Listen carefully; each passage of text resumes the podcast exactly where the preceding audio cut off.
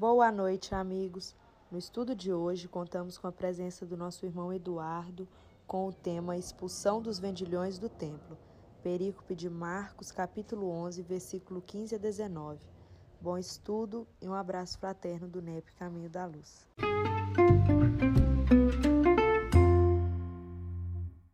É, agradecendo aí cada um que está chegando aí, que a gente não, não conhece, nós não conhecemos, convidados aí do, do Eduardo, né? Vamos lá. E de quem mais estiver convidado. Senhor Jesus, nosso mestre amado, estamos aqui, Senhor, mais uma vez gratos por este, esta oportunidade bendita que nos é concedida, por estarmos bem, Senhor, a ponto de estarmos aqui conectados com essa. Não se cansa de nós. Muito obrigado, Jesus, por isso. Que nós tenhamos aqui nesse momento, Senhor, momentos de muita sintonia, de muito aprendizado, de muito tratamento espiritual, que nessas nos é oferecido amigos do espaço, pelos amigos, Senhor, mentores do VEP,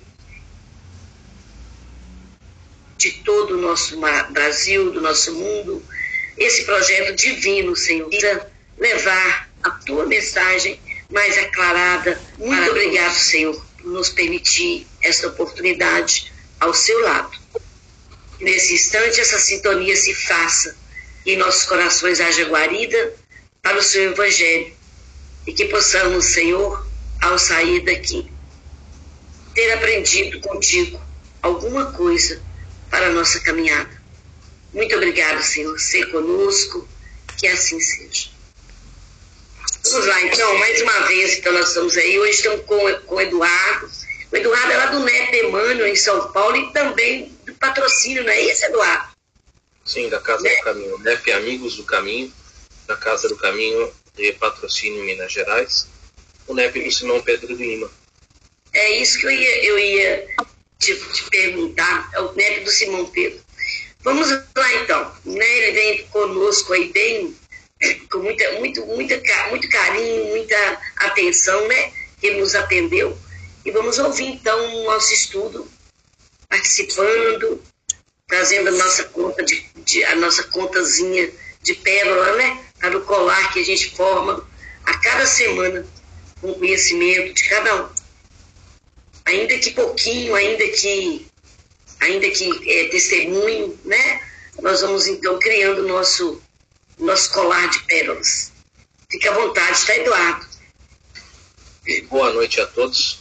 Agradeço pela oportunidade. Veio aqui para conversar um pouco, pelo que foi me passado, sobre a expulsão dos vendilhões do templo. É o capítulo. Bom, para começar, essa passagem ela não se encontra só no Evangelho de Mateus, ela está também no Evangelho de Marcos, ela está no Evangelho de Lucas, e existe uma passagem no Evangelho de João e muitos dos exegetas, eles, exegetas, eles não dizem que estão em sincronia. Alguns dizem que sim, outros dizem que não, mas como a gente eu escolhi seguir a ordem do evangelista Marcos. Por que eu escolhi o evangelista Marcos? Porque ele está mais dentro de uma ordem cronológica. Ele tem uma cronologia de tempo mais acertada, o que nos, nos é, favorece o entendimento dessa passagem. Que coisa boa, Eduardo, que você optou por, por Marcos. Que coisa boa. Eu, eu, lá, lá no nosso estudo, no Mínimos, né, vem a, a, a primeira opção, João, mas não, eu fui ver, fazer um, uma, uma prévia em Marcos. É muito mais completa, é muito mais abrangente, né? A mensagem. É, porque se você fosse analisar por João, você não teria alguns, alguns problemas com relação aos outros três evangelistas sinópticos. Porque João, aparentemente, pelos exegetas, pelos estudiosos, se trata de um momento um pouco diferente que não é o momento que foi retratado pelos três evangelistas sinópticos. Inclusive porque João ele trabalha uma outra, ele tem uma, uma visão um pouco mais abrangente é, não, não trabalhando tanto com a questão do templo, como os três evangelistas sinópticos, eles se preocupam muito com o templo e com o uso do templo e porquê do acontecimento. Já se você fosse partir para analisar por João, João ele dá também o parecer do templo, mas ele apresenta algo a mais. Ele fala sobre o outro templo, o nosso próprio corpo. E o processo ali que Jesus iria, depois de três dias, ressuscitar, entre aspas, né? iria ali reaparecer. Então eu preferi trabalhar pela, pelo evangelista Marcos exatamente para essa cronologia, porque nós estamos dentro de um estilo literário um pouco diferente. O estilo literário que nós estamos agora trabalhando é um estilo literário de. É, é, é uma interpretação simbólica, é algo simbólico. Essa passagem, na verdade, ela começa com a entrada de, de a entrada de Jesus em Jerusalém ali e a entrada triunfal, né, que Jesus entra montado no burrico. Se você seguir a ordem cronológica de Marcos, ele vai apresentar logo em seguida a figueira, que já provavelmente foi estudada por vocês, né, a figueira estéreo, e na sequência ele vem os, os vendilhões do templo.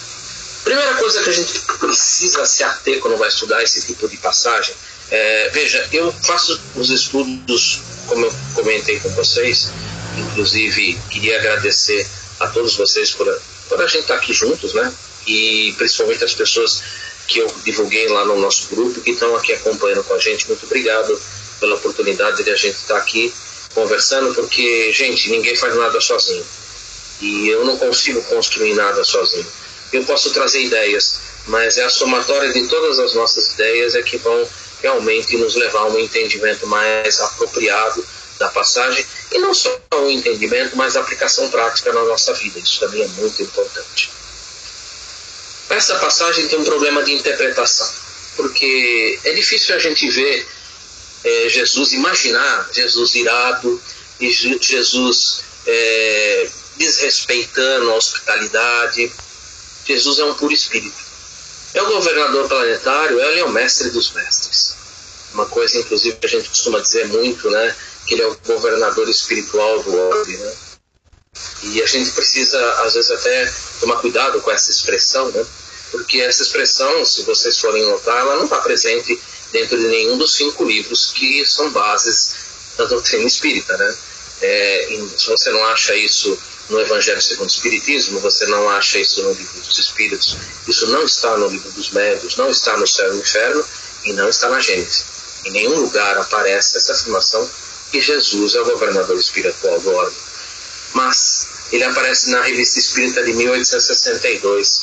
Quem usa e quem fala que Jesus é o governador espiritual do orbe é Hahnemann. Hahnemann, na Revista Espírita de fevereiro de 1862, é, que apresenta Jesus como governador espiritual do ar. É importante a gente ter essa informação, porque às vezes você pode, no NEP, ou mesmo é, ESD, que é o ensino sistematizado da doutrina espírita, você pode apresentar Jesus e acaba apresentando ele como o governador espiritual do ódio, e alguém pode virar para você e falar assim, mas espera aí, eu li as cinco obras de Kardec e eu não achei isso em lugar nenhum, e realmente não tem. Isso realmente está lá na revista Espírita. Então, é uma informação é importante para a gente ter essa informação. Imaginar que um espírito desse Quilá, que é um puro espírito, é, possa ter ficado irado ou tenha perdido a cabeça, não faz justiça da grandeza de Jesus. Jesus é muito mais do que isso. Para entender o que se passa nesse ensino de Jesus, o ideal é começar pelo Evangelho segundo o Espiritismo, no capítulo 23, Moral Estranha. É, esse capítulo 23 do Evangelho segundo o Espiritismo é muito interessante, porque ali Kardec nos ensina que o nosso maior problema está na interpretação dessas passagens, que muitas vezes nos parecem como se Jesus não as tivesse dito, mas sim, ele as disse.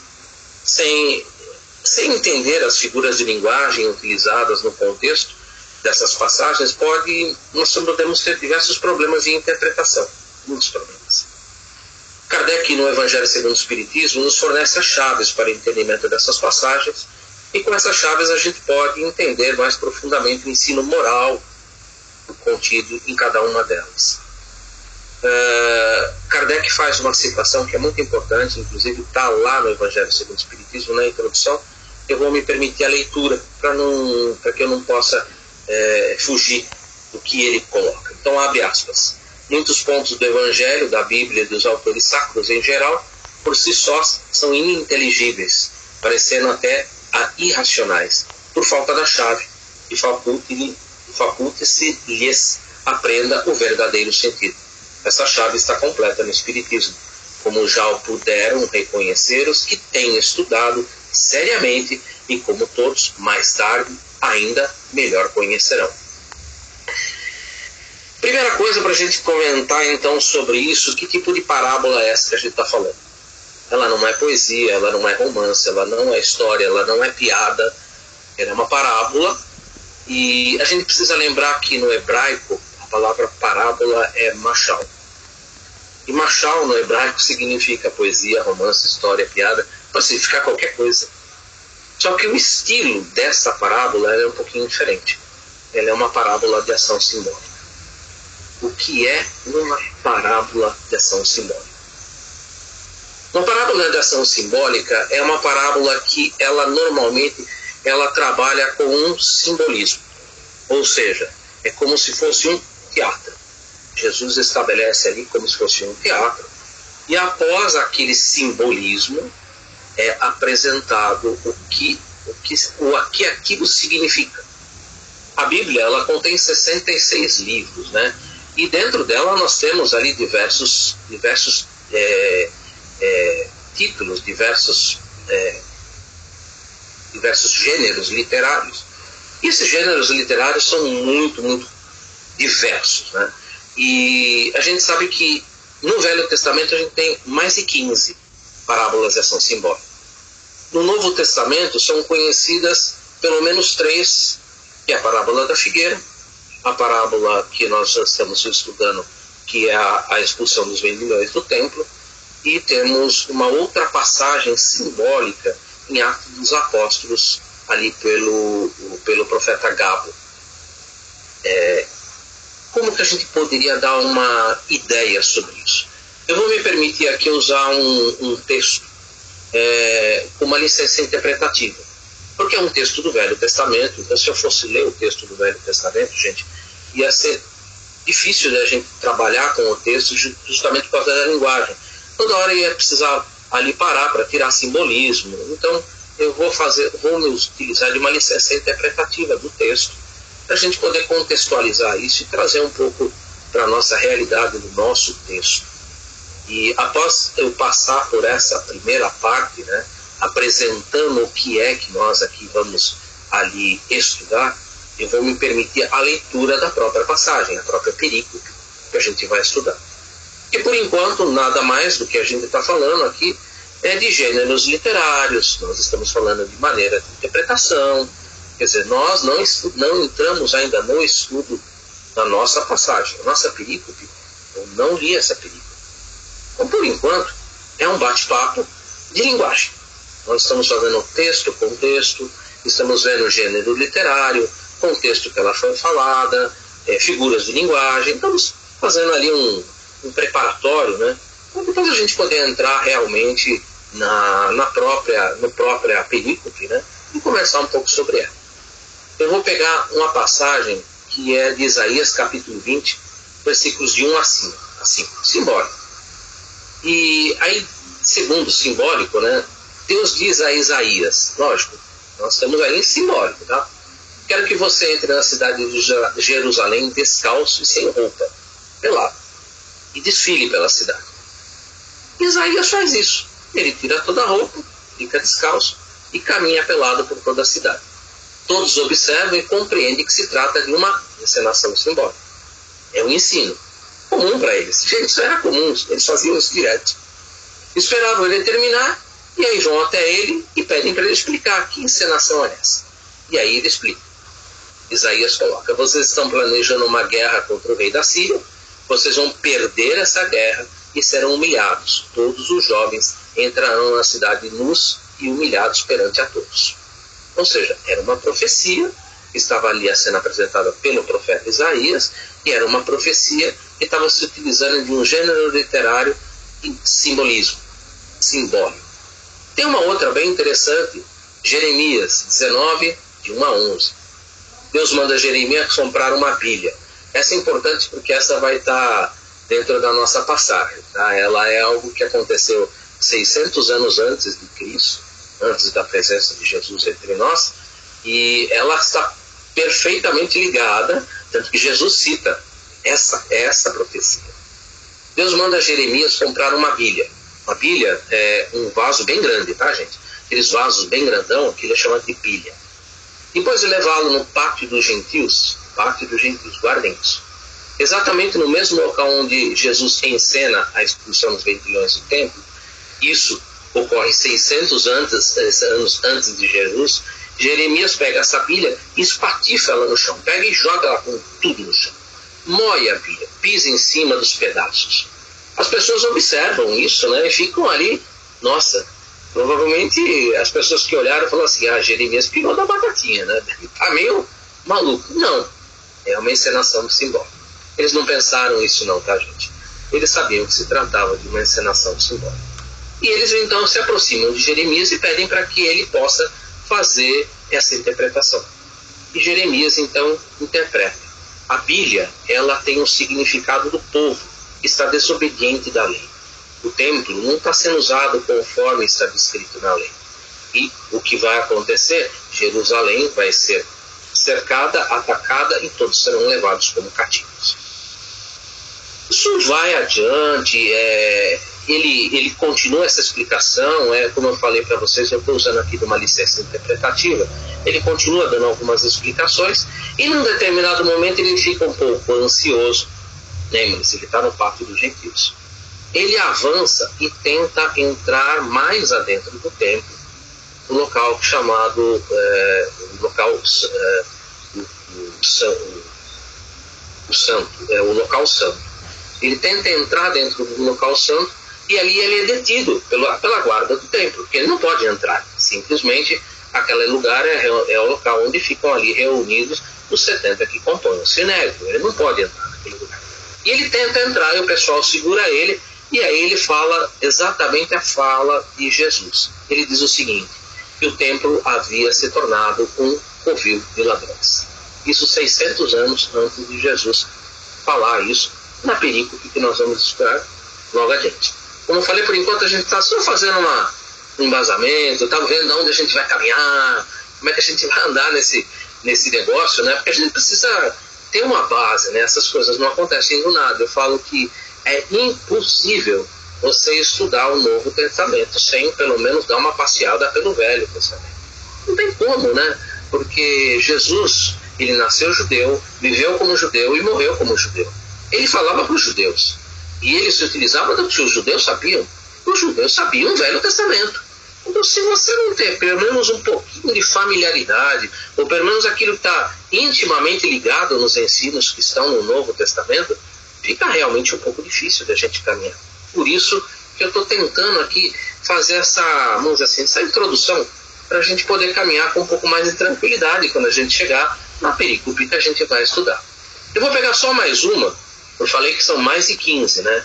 Eu escolhi três. É, essa que eu acabei de contar de, de Jeremias é inclusive a, a que dá, o, vamos dizer assim, a parte mais é, é, importante da período que a gente vai estudar. Mas tem uma outra de Ezequiel, é, capítulo 14, versículos de 1 a 3. Deus fala para Ezequiel comparar uma cerâmica e desenhar nela uma, a cidade de Jerusalém. Ele leva essa cerâmica até o centro da cidade de Jerusalém e ali, colocando a cerâmica no chão, ele monta um teatro em que ele vai colocando ali pedrinhas que significam as catapultas, ele vai colocando árvorezinhas que significam a cavalaria, ele vai colocando outras pedrinhas menores que significam aqueles que estão ali com o, o arco e a flecha, ou seja, ele está sitiando, montando uma, uma tropa em torno de Jerusalém e pronto para atacar a cidade. E ele fica brincando ali, né, de jogar as pedrinhas sobre Jerusalém, como se fossem catapultas. Ele fica jogando pedacinhos de madeirinha, como se fossem as flechas. E o pessoal fica surdo assistindo. É uma encenação simbólica. Muito comum. Após terminada a encenação, Eles chegam para Ezequiel e perguntam: e aí, o que, que significa isso?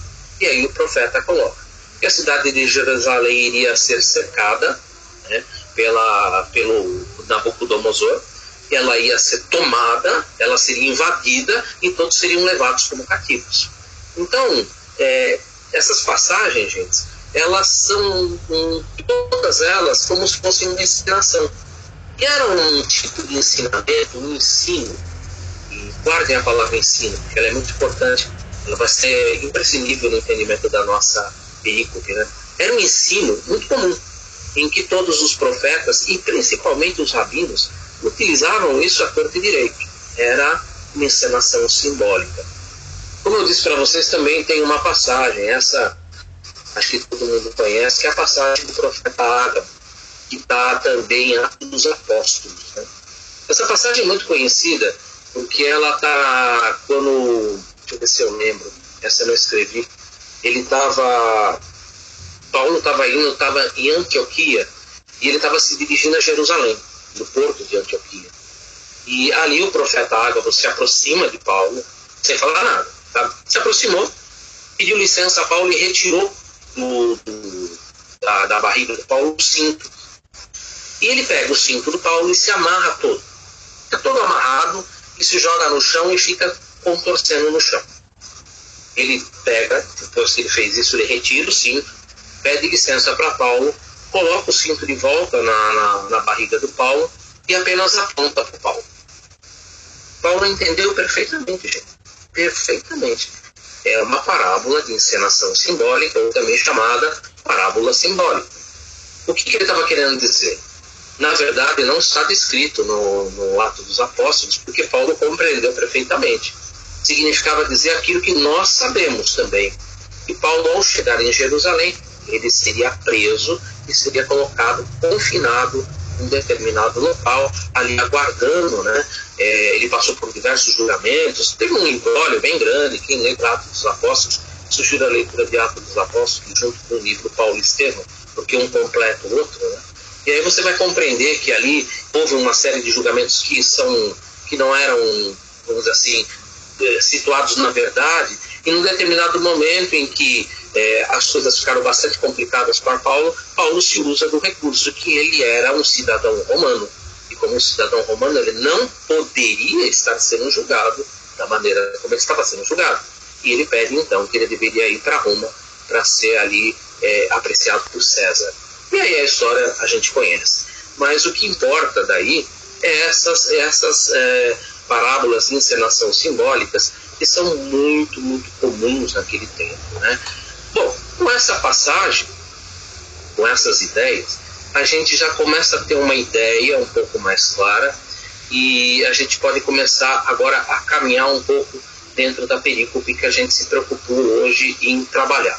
Eu sei que o horário nosso está bastante apertado, então eu vou tentar ser o mais rápido possível para que a gente possa é, apreciar um pouco melhor o que é que está se passando. Discussão dos vendilhões do tempo. Marcos, capítulo, é, capítulo 11, né, versículos de 15 a 19. Dirigiu-se a Jerusalém, entrando no templo, começou a expulsar os que vendiam e os que compravam no templo ele derrubou as mesas dos cambistas e as cadeiras dos vendedores de compras, e não permitia que ninguém transformasse, transportasse utensílio através do templo. Ensinava e dizia: Não está escrito que a minha casa é, será chamada casa de oração para todas as nações, mas vós fizestes dela covil de assaltantes. Os sumos sacerdotes e os escribas, ouvindo isso, procuravam como o matariam. Eles o temiam, pois a turba estava maravilhada com o seu ensino. Ao entardecer, saíram da cidade. Bom, essa é perícope que eu li, eu li pela Bíblia, pela tradução, não é Bíblia, o Novo Testamento, a tradução do Novo Testamento do Haroldo Dutra Dias. E é a que eu normalmente utilizo é a, a que eu gosto mais de utilizar para esse tipo de leitura. Bom, nós estamos aqui então vendo exatamente uma situação bem interessante. E aqui, como o tempo é bastante, bastante escasso, eu vou contar mais ou menos E depois, gente, é, essa passagem, na verdade, a gente já estudou lá no NEP da Casa do Caminho, e eu costumo normalmente pegar todo o material que eu uso de apoio e eu faço ali um, um conteúdo, um, um, como se fosse uma brochura. E eu, depois, se a, se a nossa irmã permitir, eu posso compartilhar com vocês essa brochura. Ela tem 104 páginas, tá? E ela vai trazer para vocês é, praticamente o que eu comentei aqui agora e muito mais. Eu utilizo diversos recursos. Se sobrar um tempinho no final, eu dou uma ideia dos recursos que estão ali, pelo menos para não ficar uma coisa assim totalmente jogada, mas eu dou uma ideia desses recursos. Primeira coisa, compreensão como é o templo, como era o templo no, na época de Jesus. Bom, o templo ele tinha o pátio dos gentios, tinha um local mais interno que era chamado o lugar, lugar santo, e um local bem mais interno que era chamado o Santo dos Santos. O Santo dos Santos é onde ficava a Arca da Aliança, e era o local onde o sumo sacerdote entrava uma vez por ano e ali ele fazia um juramento de sangue, né? o mesmo juramento que foi feito lá no início, quando nós tivemos lá, eu seria o teu povo, você será o meu Deus, aquele mesmo juramento era ali realizado dentro do Santo dos Santos, um juramento de sangue. Somente o sumo sacerdote podia entrar naquele local e uma vez por ano. O lugar era tão restrito, tão restrito, e quando ele entrava para fazer esse juramento, eles normalmente amarravam uma corda na, no calcanhar do sumo sacerdote, porque se ele tivesse algum, ele ia ficar um tempo ali dentro para fazer esse, esse juramento e ler uma série de outras coisas que estão lá no Levítico, quem quiser depois pode dar uma olhada no Levítico, e ele ia ficar um, um certo tempo ali dentro. E se ele passasse mal, se o corte fosse muito profundo, que ele tivesse algum problema, ninguém poderia entrar para retirá-lo ele dali, porque ali só poderia entrar o sumo sacerdote. Então ele entrava com uma corda amarrada no tornozelo, porque se ele ficasse mais tempo do que devia e alguém chamasse e ele não respondesse, o pessoal puxava ele para fora. Tá? Então essa corda tem sentido, tá? ela foi colocada ali ela é utilizada normalmente, era utilizada normalmente. O lugar santo é onde se reuniam ali os 70 do Sinédrio. E a parte mais exterior, que era chamada Pátio dos Gentios, seria o local destinado, segundo o que a gente pode ali compreender, porque vocês sabem que o, o templo ele segue uma estrutura, ele é montado dentro de uma estrutura que está dentro do Levítico e parte dentro do Êxodo. Tem algumas pequenas colocações que aparecem em números também, mas o forte mesmo está dentro do Levítico. E o que, que acontece?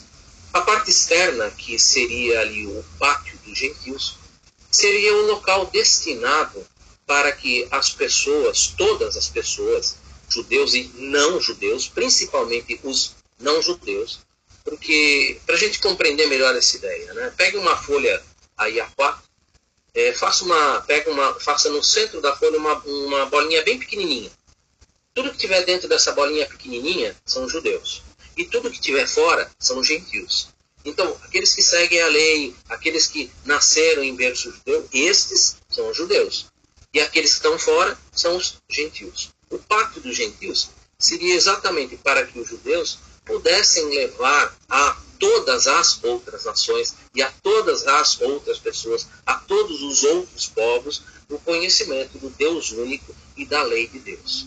Eles tinham recebido esse, essa, vamos dizer assim, essa função de Deus, que quando ali elaborou o, o, o templo, esse templo teria que ter essa função. O pacto dos gentios deveria ser destinado para que as pessoas não, juda, não judias de qualquer nação, de qualquer lugar do mundo, ali encontrassem um local onde elas poderiam conversar com os judeus e poderiam ali ter as informações, todas as informações do monoteísmo, da crença no Deus único e das suas leis. Esse era a função do pátio dos gentios. É o que está descrito ali no livro eh, do Levítico. Essa seria a função. Bom, dá para se perceber que a função não estava sendo exatamente essa. Houve então ali um desvio de função, um desvio de função. Importante salientar, não sei se vocês conhecem o templo, eu já falei aqui apenas da sua parte interna, né, do Santo dos Santos, o lugar santo e o Pátio dos Gentios, mas o templo de Jerusalém, na época de Jesus, ele era considerado uma das sete maravilhas do mundo antigo. Ele era realmente maravilhoso, maravilhoso. Toda a fachada leste, além das pedras serem quase que entalhadas, né, colocadas ali de maneira que elas eram colocadas de maneira perfeita, perfeito, tudo uma construção muito perfeita, muito perfeita. Todo o lado leste do templo ele era folhado a ouro. Quando nascia, ele refletia nas paredes do templo e iluminava boa parte de Jerusalém. Era uma, devia ser uma coisa fantástica, cinematográfica. Uma coisa importante para nós sabermos também, isso não vai ser só importante para o estudo dessa parábola, mas vocês vão utilizar essa informação mais adiante, quando vocês forem ali chegar mais para o final do estudo do Evangelho, quando o, o, o 70 do Sinédrio, ou 72 do Sinédrio, pedem para levar Jesus para ser julgado por Pilatos. Porque Pilatos tinha que julgar Jesus. Então a resposta ela vai estar dentro do que eu vou apresentar aqui agora para vocês. O templo, dentro do templo, era totalmente proibido entrar com qualquer tipo de armamento. Flechas, paus, pedras que poderiam ser utilizadas como armamento. Nenhum tipo de armamento era permitido dentro do templo. Nenhum tipo de armamento. Então não tem armamento dentro do templo. Não é permitido entrar no pátio dos gentios nenhum tipo de armamento. Outra coisa interessante, que ao lado do templo existia uma torre, chamada Torre Antônia. Dentro da Torre Antônia, gente, tem milhares de soldados romanos. Não estou falando centenas, são milhares de soldados romanos. Esses soldados, eles ficavam naquela região, porque aquela região é uma região meio conflituosa. Não era uma, reunião, uma região muito boazinha, não era uma região bastante conflituosa. Então ficavam milhares de soldados. A função dos soldados era tomar conta da região e vigiar o templo. Porque o templo não era apenas um lugar de culto. O templo também era o banco deles. Tudo que tinha de valor, tudo, todos os bens e os valores que os judeus tinham, eles guardavam no lugar. Eles guardavam no banco. Que banco? O templo. O templo fazia as funções de banco. Já tem um problema aí, né? Fazer a, a, o centro religioso também ser banco, mas era o banco na época de Jesus, também era o banco. Uma outra coisa importante, como eu falei, que vai servir mais para frente, é como ali aquela região, toda aquela região, era dominada pelo Império Romano, é, o, o, pessoal do Sinédrio, ou seja, o pessoal que coordenava ali o, o templo, que tomava conta daquela região, é, eles, lógico, antes de serem dominados por Roma, eles tinham ali o poder legislativo, tinham o poder judiciário, eles representavam todos os poderes. Inclusive, eles podiam mandar matar uma pessoa antes do Império Romano tomar aquela região. Quando o Império Romano tomou aquela região, eles não podiam mais. Eles não tinham, não tinham mais essa autorização do, do Império Romano, do imperador, de mandar matar alguma pessoa. Eles não tinham esse direito. Esse direito era restrito apenas ali ao representante do Império Romano, que era Pôncio Pilatos, na época de Jesus, e esse era o único que tinha o direito de julgar e condenar à morte alguém. Porém, tem, uma, tem um, um pequeno aqui, é, um fato interessante. Dentro do templo existia uma guarda. Eram centenas de guardas. Lembra que eu comentei, por isso que é interessante a gente fazer a primeira introdução, eu comentei que lá o, o Jesus, quando a gente, desculpa, é, quando o profeta Jeremias é, ele quebra a bilha e ele avança, ele é detido. Ele é detido pelo guarda, pelos guardas do templo. O templo possuía sua guarda. Bom, se ele é banco, gente, ele precisava ter uma guarda. E ele tinha uma guarda, era uma guarda de centenas de homens que tomavam conta do templo. E dentro do templo eles tinham ali o poder de decretar a morte de qualquer pessoa. Eles tinham essa, esse, essa prerrogativa. Ou seja, a única prerrogativa para os judeus era que naquele local, dentro do templo, eles tinham a prerrogativa de fazerem um julgamento de alguém e de ali levarem essa pessoa a ser ali é, a pena de morte, por apedrejamento ou de alguma maneira eles tinham esse poder, eles poderiam fazer esse tipo de coisa naquele local dentro do templo. Todas essas informações parecem que faltam alguma coisa para a gente aqui completar.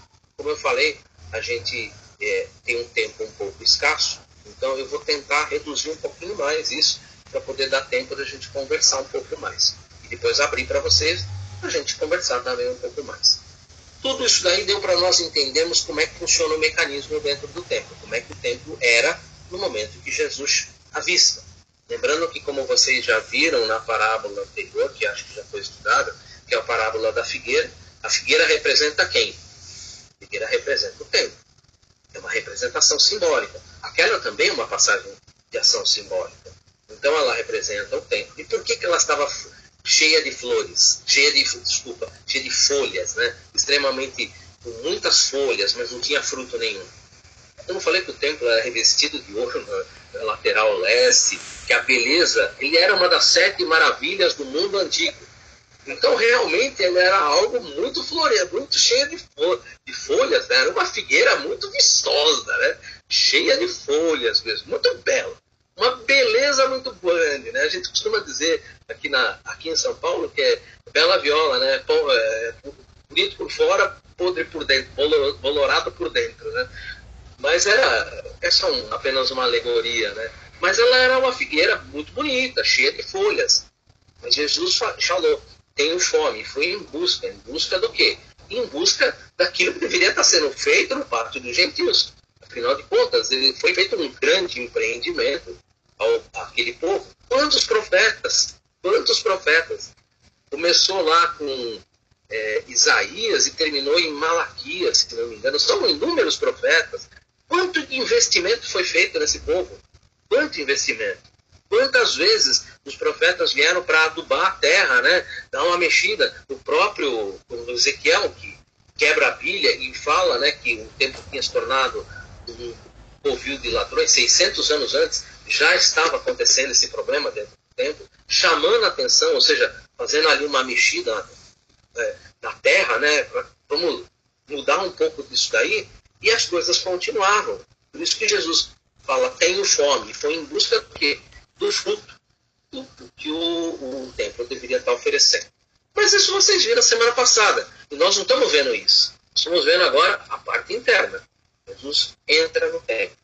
E aí a passagem diz que Jesus pega e, e expulsa os vendilhões do templo, derruba a mesa dos campistas, faz um chicote e chicoteia os animais. Isso não parece coisa de Jesus. E realmente não é mesmo. Né? Nós estamos aqui novamente dentro de um esboço simbólico. O mesmo esboço que foi utilizado, que vocês já estudaram, lá na parábola da, na parábola da figueira, aqui o esboço é exatamente o mesmo. Ele sim, ele pode ter feito algum simbolismo, ele pode ter ali, vamos dizer, usado de um verbo, de uma palavra, porque se vocês olharem, eu usei a leitura de Marcos, né, exatamente porque ele coloca ali, até pedi para vocês é, é, se assentarem nisso, né, ele coloca assim, né, minha casa será mas nossa, o sumo sacerdote, quando eu vi isso na matéria, ele fala sobre com o seu ensino, né? Ele os ensinava, né? Através do tempo. Ensinava e dizia a eles. Ensinava. Ou seja, nós estamos aqui realmente num processo de uma, é, de um, uma colocação verbal, de uma imposição verbal bastante autêntica bastante enérgica. Jesus era enérgico quando necessário.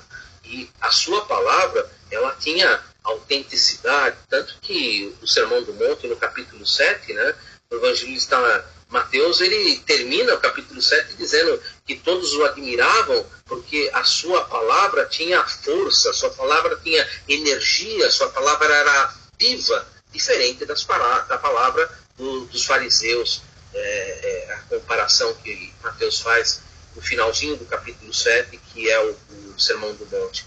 E aqui a mesma coisa, Jesus então utilizava de uma entonação forte, usava de uma colocação é, de, de, extrema moral, de extrema conduta, né? chamando atenção à conduta das pessoas.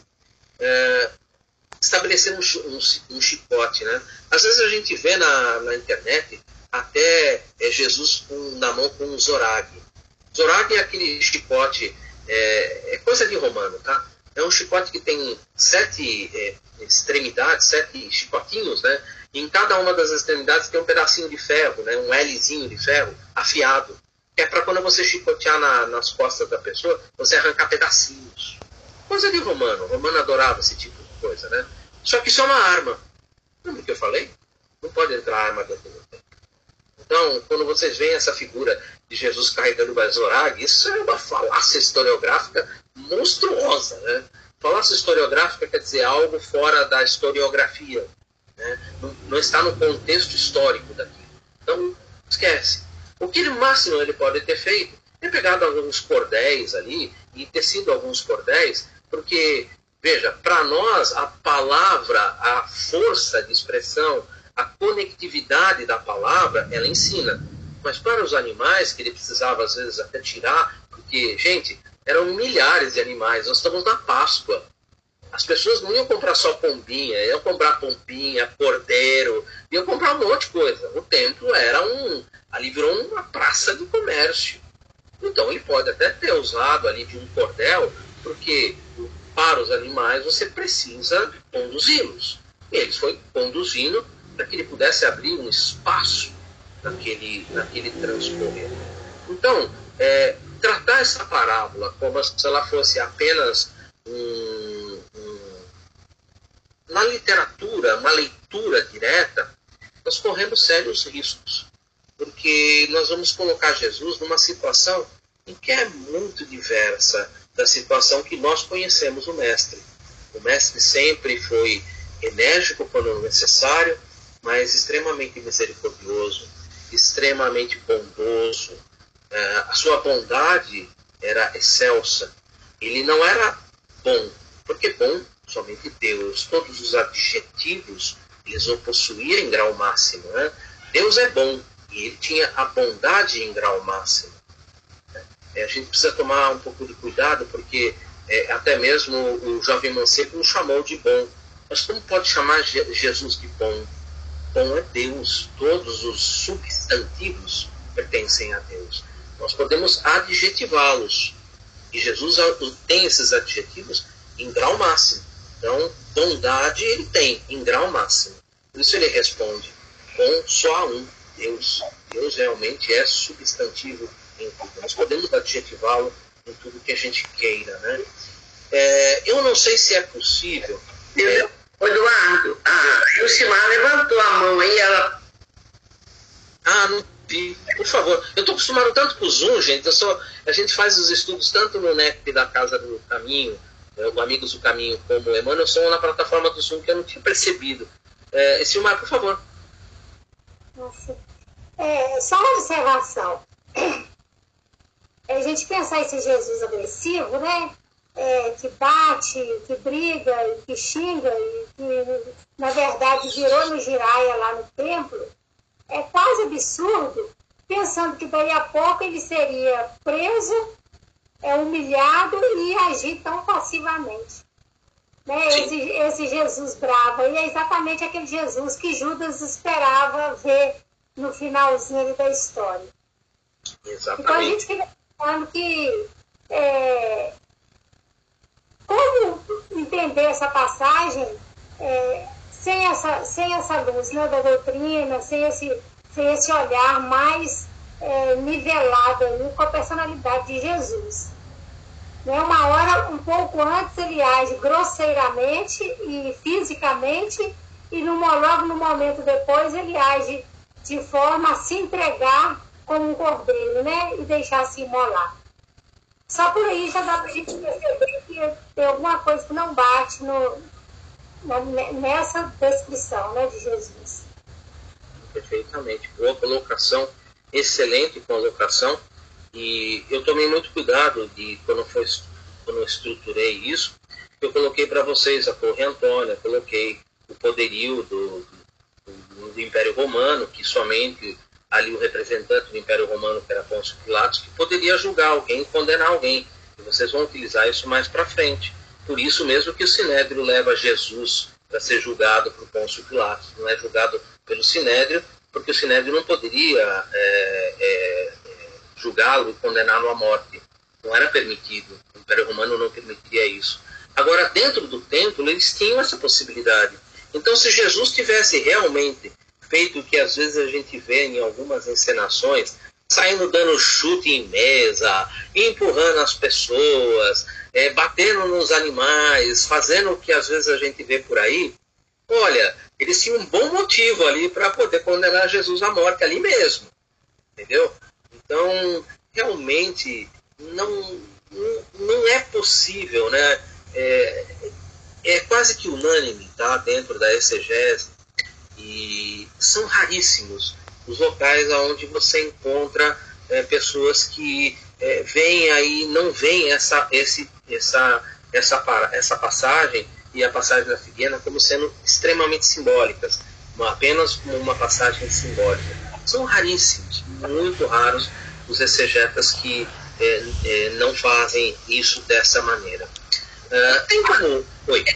Só lembrando aqui a importância que teve para entender esse, essa perícope, a gente ia às outras anteriores, as duas anteriores, né? A entrada de Jesus em Jerusalém entender como foi essa entrada, a passagem dele primeiro pelo templo, é, a gente entender que primeiro, no primeiro momento ele passou pelo templo, aí fala que, é, que ele entrou em Jerusalém no templo, olhou tudo, ele observou tudo e saiu. E foi embora. E foi embora. Então ele, está em Betânia. ele seguiu o caminho e aí vai, já vai demonstrando um plano, né? um plano que ele arquitetou na cabeça dele para quando voltar, ele agir com, com sabedoria para explicar, para ensinar aquilo lá. Então ele entrou no tempo, não teve raiva, não teve ira, não teve nada, ele observou e saiu. Alguns exegetas é, falam que o momento em que ele chega no templo, que era praticamente ao final do dia, a gente precisa lembrar que o dia para os judeus se encerra às 18 horas. Né? E ele estava próximo desse horário. Então o comércio, o número de pessoas dentro do templo não era muito grande. Então o ensinamento naquele momento não seria um ensinamento produtivo. Isso. Ele teria, ele teria uma oportunidade de trazer esse ensino de uma maneira mais produtiva, de uma maneira que pudesse ser visto por muito mais pessoas no momento mais apropriado. Jesus ele tinha essa, essa visão mais ampla, né? Então alguns exegetas colocam essa condição. Olha, ele chega como já era tarde, inclusive a gente tem no Evangelho dizendo que ele chega já tarde, né? E chegando tarde, ele já verifica, olha, está próximo do fechamento das 18 horas, então fazer esse tipo de encenação nesse horário poderia não ter tanta, vamos dizer assim, tanta visão quanto se isso fosse feito num horário em que tivesse mais pessoas e que o aproveitamento seria muito maior. Eu acho bem interessante analisar dessa forma. É. Uh, tem tempo para a gente compartilhar uma tela, para a gente fazer uma leitura? Tem, tem sim. Eu vou compartilhar com vocês um pedacinho da tela da, de um trecho. É, como eu falei para vocês, eu, quando a gente estudou isso, a gente estuda lá na Casa do Caminho, no Amigos do Caminho, a gente estuda perícope por perícope, tá? Então a gente demora uma passagem, uma, uma perícope como essa, desculpa, versículo por versículo é, uma passagem como essa, a gente demora dois meses e meio, três meses. Então tem muita coisa. Eu vou pegar dois trechos que eu achei que são bem interessantes e que são comentários e que acho que ajudam a, a caminhar um pouco dentro daquilo que eu apresentei.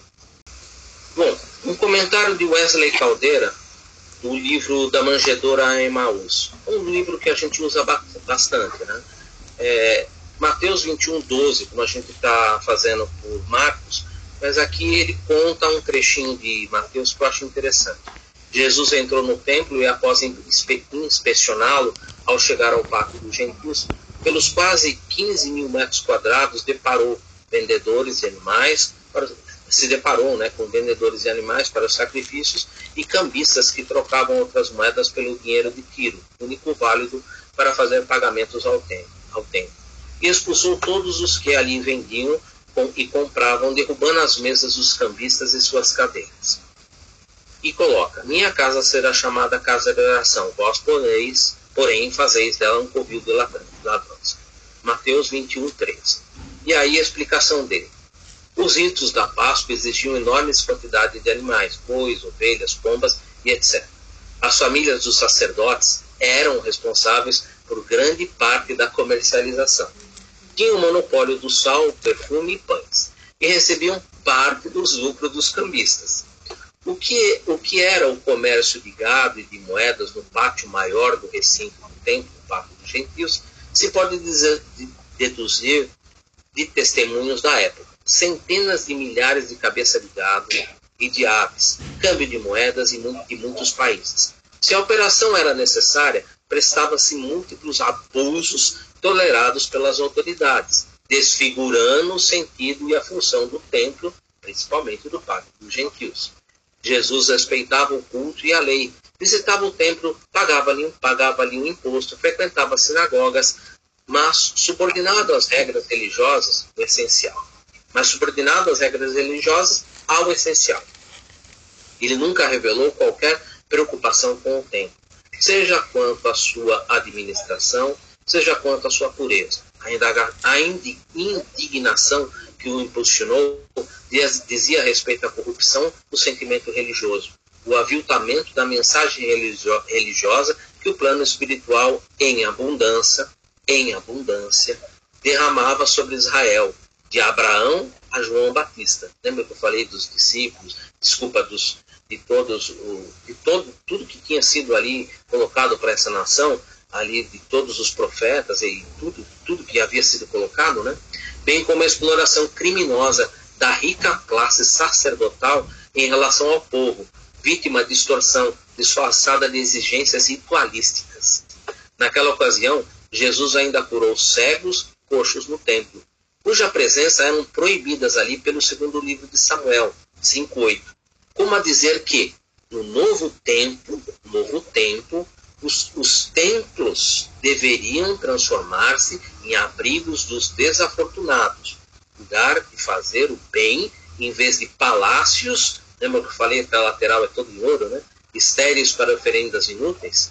Crianças então o saudavam, Osana ao filho de Davi, o que deixou os principais sacerdotes e escribas agressivos. Somente depois disso, para Mateus, ele saiu da cidade, retirando-se para Betânia, onde pernoitou. Uh, existem depois aqui diversos outros que eu vou compartilhar com vocês, mas tem uma outra passagem do nosso irmão aqui, que é o, o que eu uso bastante também, Sabedoria do Evangelho, volume 1, capítulo 32, Expulsão dos Exploradores. Eu não vou ler a passagem, mas vou ler apenas o comentário, que eu acho que o comentário aqui do Carlos Torres Pastorino, ele é bem dentro daquilo que a gente está tá pensando.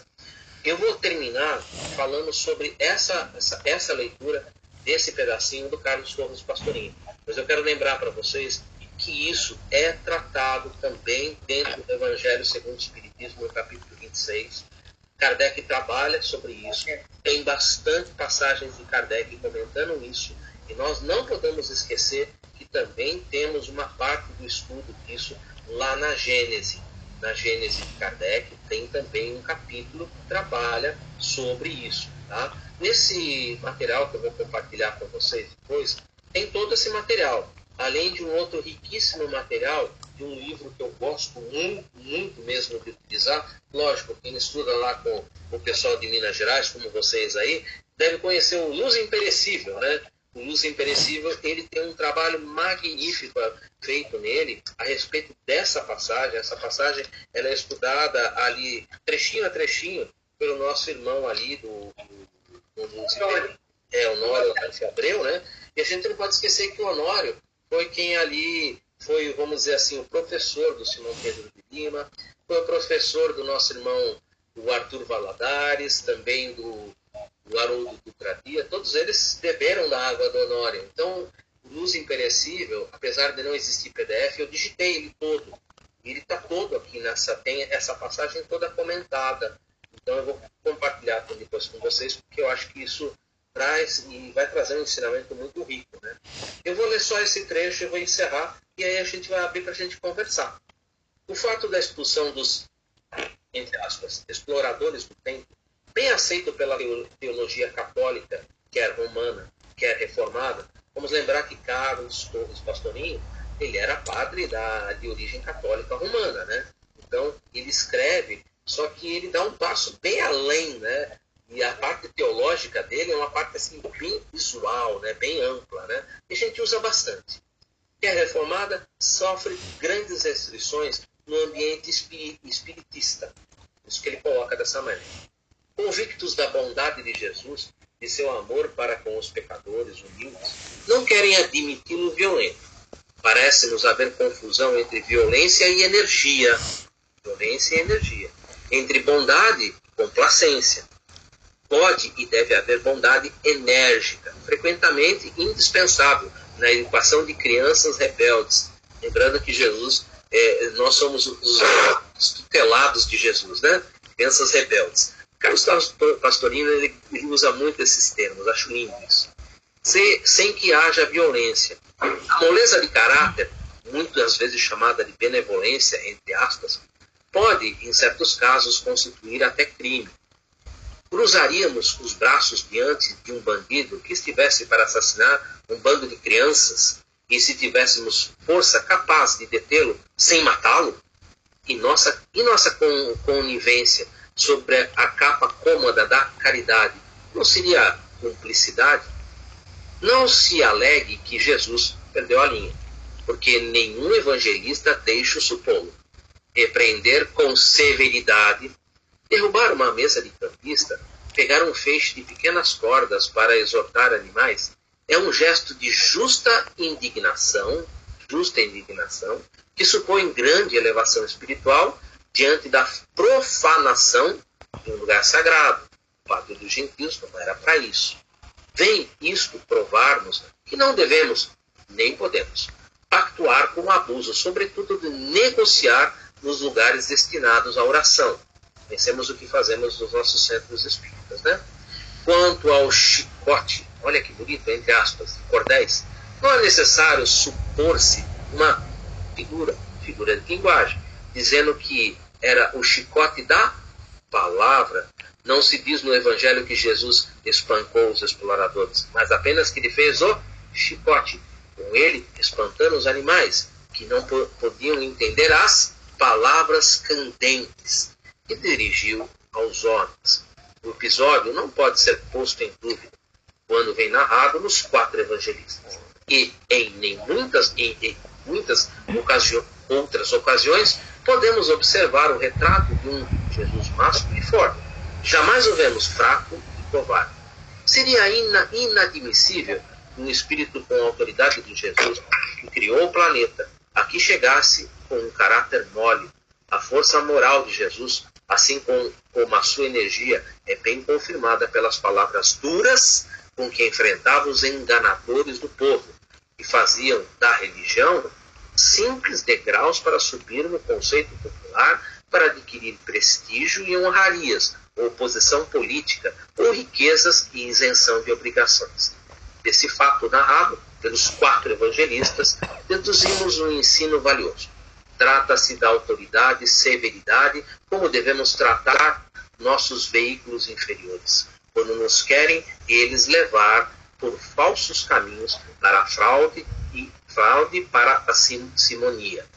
A individualidade não pode consentir que a personalidade transforme o templo de Deus, nosso Pai, em covil de salteadores, onde se açoitem vícios e enganos, a hipocrisia e a venda das coisas que sacrifício à divindade. Não podemos vender nosso espírito por favores em benefício de nossa comodidade e nosso conforto. Quantas vezes a personalidade acha natural fraudar o templo de Deus, trocando a justiça e a retidão por lucros incontestáveis de sensações e emoções? Quantas vezes permitimos que a animalidade assuma o papel principal acima da espiritualidade? Quantas vezes consentimos em constituírem nossos veículos inferiores em uma desculpa, inferiores, um aglomerado de vendilhões e exploradores das coisas sagradas, comprando prazeres sórdidos com sacrifício de nossas potencialidades sacrossantas, seja nas sensações, seja nas emoções, seja no intelectualismo viciado. Jesus ensina-nos a agir prontamente, com rapidez, energia e autoridade, com severidade e zelo, mostrando-nos que jamais podemos compactuar com essas profanações do templo de Deus.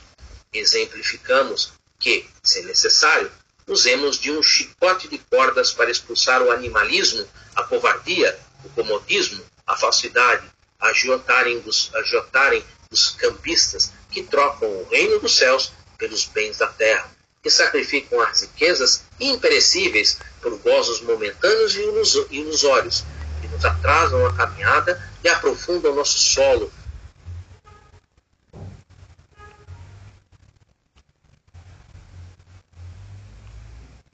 O microfone está fechado. Nós lemos a tela, mas não ouvimos você falar nos últimos segundos aí, porque o seu microfone estava fechado. A gente acompanhou. Bom, para encerrar, gente, é, esse, esse material que eu compartilho com vocês depois tem tudo que eu comentei e muito, muito, muito mais. Tá? Uh, a gente não pode esquecer que isso está tudo contextualizado, como eu iniciei, isso começa com a entrada triunfal, e a gente não pode esquecer que depois vocês logo na sequência vão fazer uma, uma parábola, que é a parábola dos vinhateiros homicidas. E Jesus vai contar essa parábola exatamente para ali os doutores da lei, os, os, os fariseus e o povo que estava ali acompanhando essa encenação simbólica. E ali os doutores da lei, e principalmente os fariseus, um pouco meio ressabiados com essa parábola, porque eles entendem o que Jesus está querendo dizer com essa parábola. Né? Essa parábola conta toda essa história que a gente foi buscar lá, dos investimentos que vieram muitos, e aí num determinado momento, e que já tinham vindo de muitos, Deus manda o seu próprio filho, né? E o seu filho também mata o seu filho, porque já tinham matado todos os profetas, e aí matam também o filho, né? Então ele está fazendo ali um fechamento, né, desse quadro. É importante a gente ter toda essa essa ideia do contexto. Uhum. Olha, gente, pelo, pelo tempo que a gente tem, eu extrapolei até sete minutos, peço desculpas, né? Tá Mas dentro do tempo que a gente tem, é o que eu consigo aqui apresentar, é o que dá para a gente aqui é, é, trazer. É uma perícope grande, ela é cheia de, de, de pontos muito interessantes para a gente estudar. E eu compartilho com vocês depois o material, tem 104 páginas, praticamente tudo vocês vão encontrar ali dentro. E tem diversas, diversos comentaristas, inclusive e, que são trazidos de fora, e que eu coloco ali no conjunto, no bojo do conjunto, para ter mais informações e dar sustentação para o que a gente está conversando. Muito obrigado pela oportunidade. E agora eu queria ouvir vocês. E peço desculpa no finalzinho do microfone acabou fechando, né? E, e é porque eu extrapolo às vezes na altura da voz e quando ele chega num ponto ele, ele, ele fecha. Desculpa. É, é muito interessante a gente ver como que a expulsão dos vendilões fica pequeno, né? é, um, é um pormenor diante de um ensinamento grande, é, grandioso de toda essa encenação. É um muito, muito bom quando a gente percebe que a questão da figueira ser uma referência de vida, uma referência sagrada né, das religiões e e a responsabilidade que nos é chamada, né, Eduardo? Enquanto nós estamos à frente, às vezes, de uma, de uma instituição, de um templo religioso, de uma casa espírita, de um grupo de estudo, né? Então, a responsabilidade que, que se tem, porque o templo, como se fala lá, a figueira, ela é, significou o templo aí, ela tem que dar fruto sempre. Né? O Simão lembra isso para a gente o fruto, o tempo tem que dar fruto sempre. E no caso aí, não estava dando os frutos que eram, que eram esperados de, dele, né? E isso aí é muito, é muito legal, porque chama para a gente uma atenção muito grande. A, a figueira que não tinha frutos, e era o templo que não estava dando frutos. E tem a notícia de que esse templo foi destruído, né, Eduardo? Ele foi destruído em 70 é, pelo, pelo general Tito. É. O general Tito ele é filho de Vespasiano, que era o imperador na época.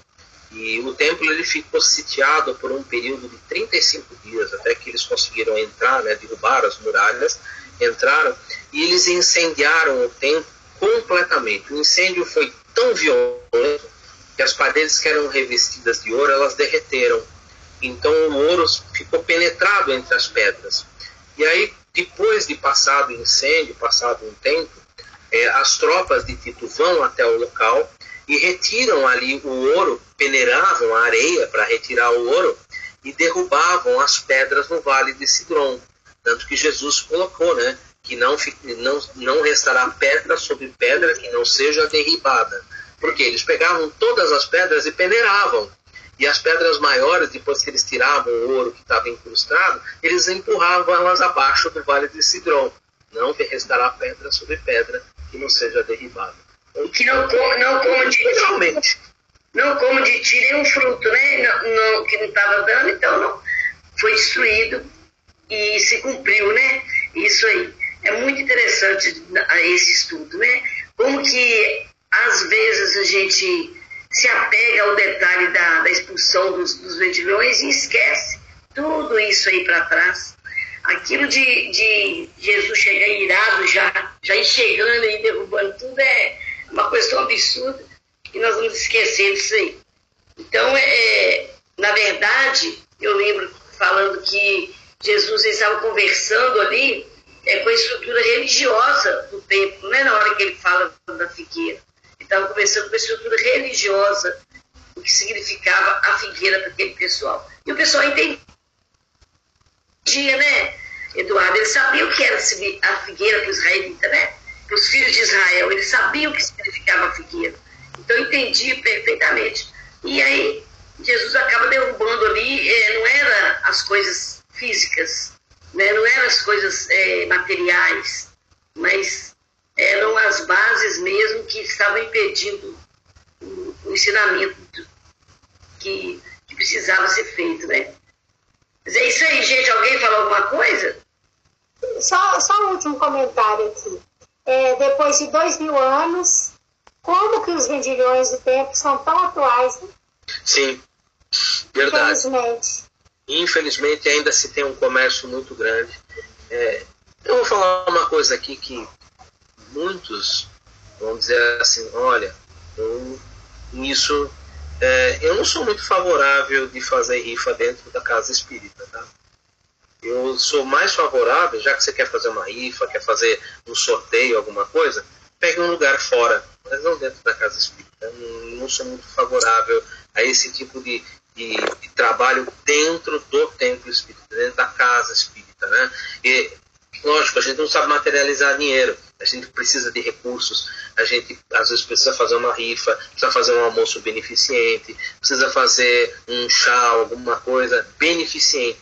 Se o, se o, o, o, o resultado é angariar fundos para casa, eu não sou muito favorável a fazer isso dentro da casa. Eu fico um pouco reticente com isso. Mas eu respeito aqueles que pensam é, de maneira diversa. Eu acho que é um pensamento meu. Isso que eu falei tem muita gente aqui que provavelmente vai olhar para mim e vai falar assim, hum, não sou bem assim. Olha, eu respeito, tá, gente? Respeito mesmo. É, é, eu vou lembrar lá de Isaías, a Silvia André tá por aí. A Silvia André gosta muito de Isaías, né? Quando diz que aqui, as sim. casas serão chamadas de casa de orações por todas as nações. Né? E isso aí já, já também antevendo o que aconteceria né, lá no futuro, né, Eduardo? Sim. A previsão de Isaías. Minha casa será chamada casa de orações por todas as nações. E é, é muita responsabilidade da gente que está à frente disso aí. Né? Gente, alguma coisa? Alguém quer falar mais? André, por favor. Pode falar, André. Por favor, é, é, Conceição, é, no caso, é, como a gente consegue é, a, a sacramento, a sacramento é,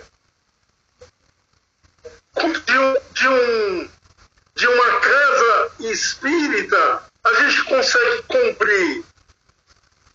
Eduardo, você quer responder? Eu não entendi a pergunta. Ele está perguntando um sacramento na casa espírita, como que a gente consegue? Olha, que eu saiba, o espiritismo não tem nenhum sacramento. Não tem um sacramento, não. Não nenhum sacramento dentro, da, dentro do espiritismo. O espiritismo é uma doutrina que em si ele é ciência, filosofia e religião. Não existe espiritismo filosofia, espiritismo ciência, espiritismo espiritismo, ele é as três coisas ao mesmo tempo. E nessa conjectura, nessa forma do espiritismo, ele não possui nenhum ídolo, nós adoração, idolatria, ele é, ele é uma doutrina completa que em si, em si, ele é ciência, filosofia e religião. E, o bonito do espiritismo é que a fundamentação do espiritismo é toda dentro da moral. Tanto que o Evangelho segundo o Espiritismo só trabalha sobre a moral. A outra parte, que é a parte filosófica e é a parte científica, ela é uma parte abrangente é uma parte que está sempre crescendo. Por isso que o Espiritismo jamais será ultrapassado. Porque quando aparece algo novo, tanto na área filosófica como na área da, da ciência, ele se agrega ao conjunto, porque a, a parte moral, que é a parte sólida do conjunto, ela é inalterável a prática do bem, a prática da caridade, a prática do amor ao próximo, isso é para todas as religiões, isso é para todo mundo, é uma coisa sólida, isso é a solidez da doutrina, ela se solidifica sobre a parte moral.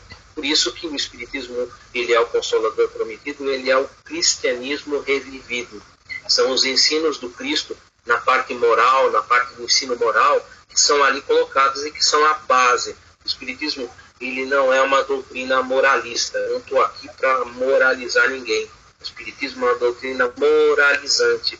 Eu venho e coloco para as pessoas aquilo que tanto me fez bem e tanto me construiu a pessoa que eu sou hoje.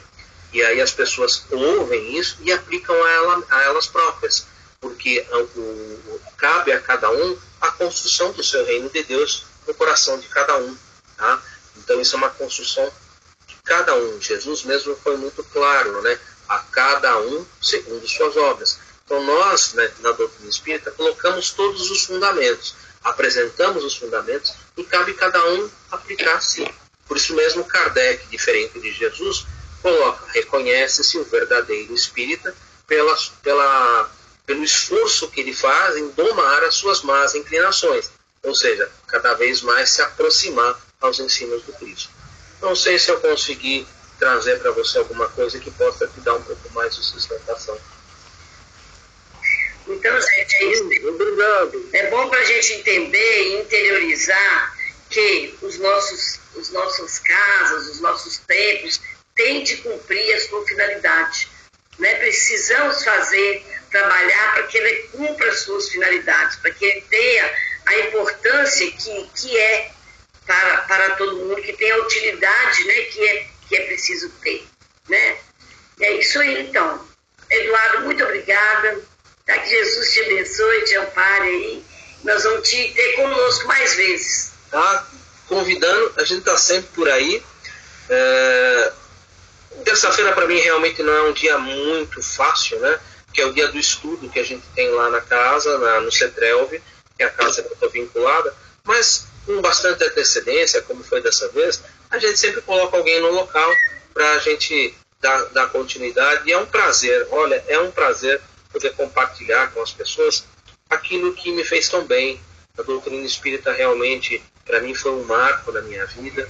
Eu sou médium ostensivo e ela me trouxe segurança na prática da mediunidade, a mediunidade com Jesus.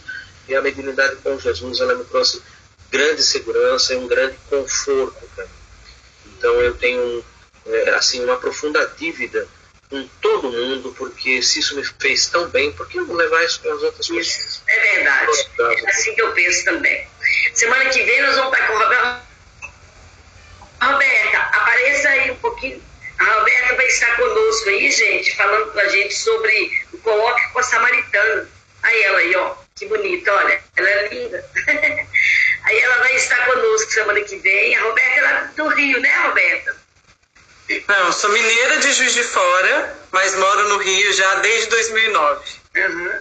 mas não sou carioca não, sou mineira. Mineira, muito bem. Adorei essa afirmação com tanto ênfase, assim. Ah, porque eu sou bairrista, né? É, é, eu sou bem bairrista mesmo.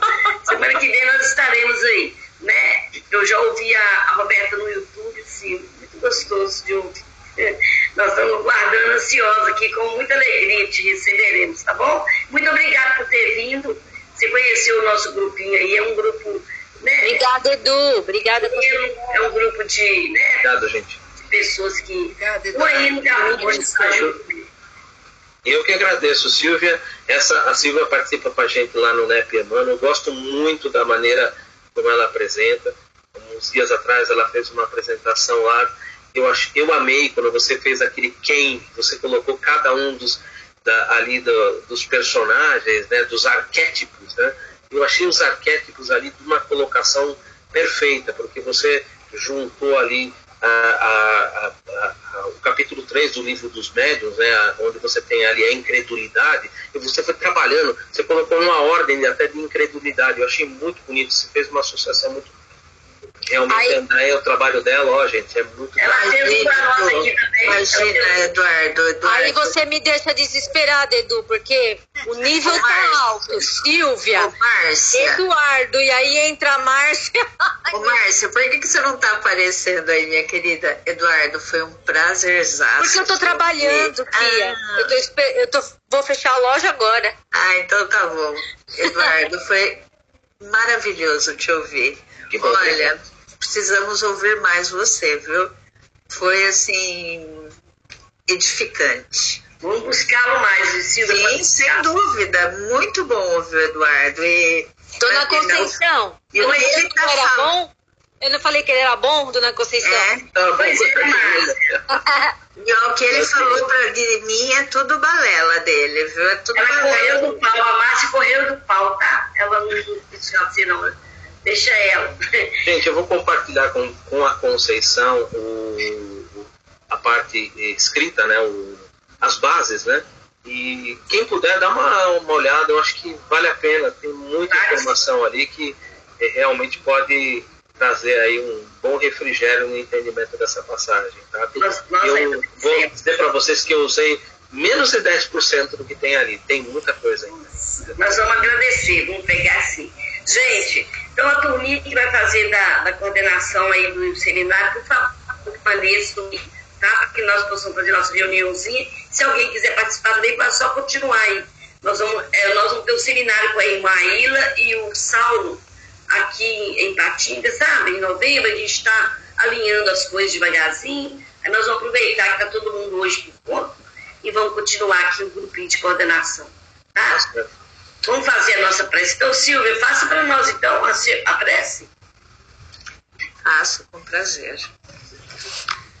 Queridos irmãos, queridos amigos, nesse sentimento de alegria, de gratidão, nesse sentimento de harmonia, em vibrações ao alto, em vibrações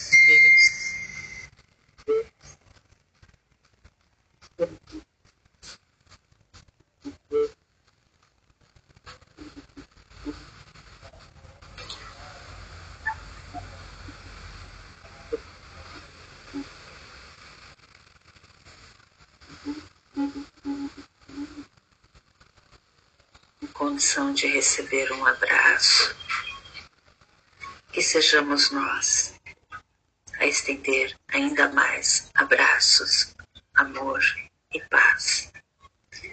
Pedimos aos nossos mentores, a espiritualidade que, que nos acompanha, a permissão para encerrar esse estudo maravilhoso, agradecendo a todos os irmãos aqui presentes, agradecendo ao Eduardo, a Márcia e a todos que estiveram aqui pela primeira vez. Que assim seja. Graças a Deus.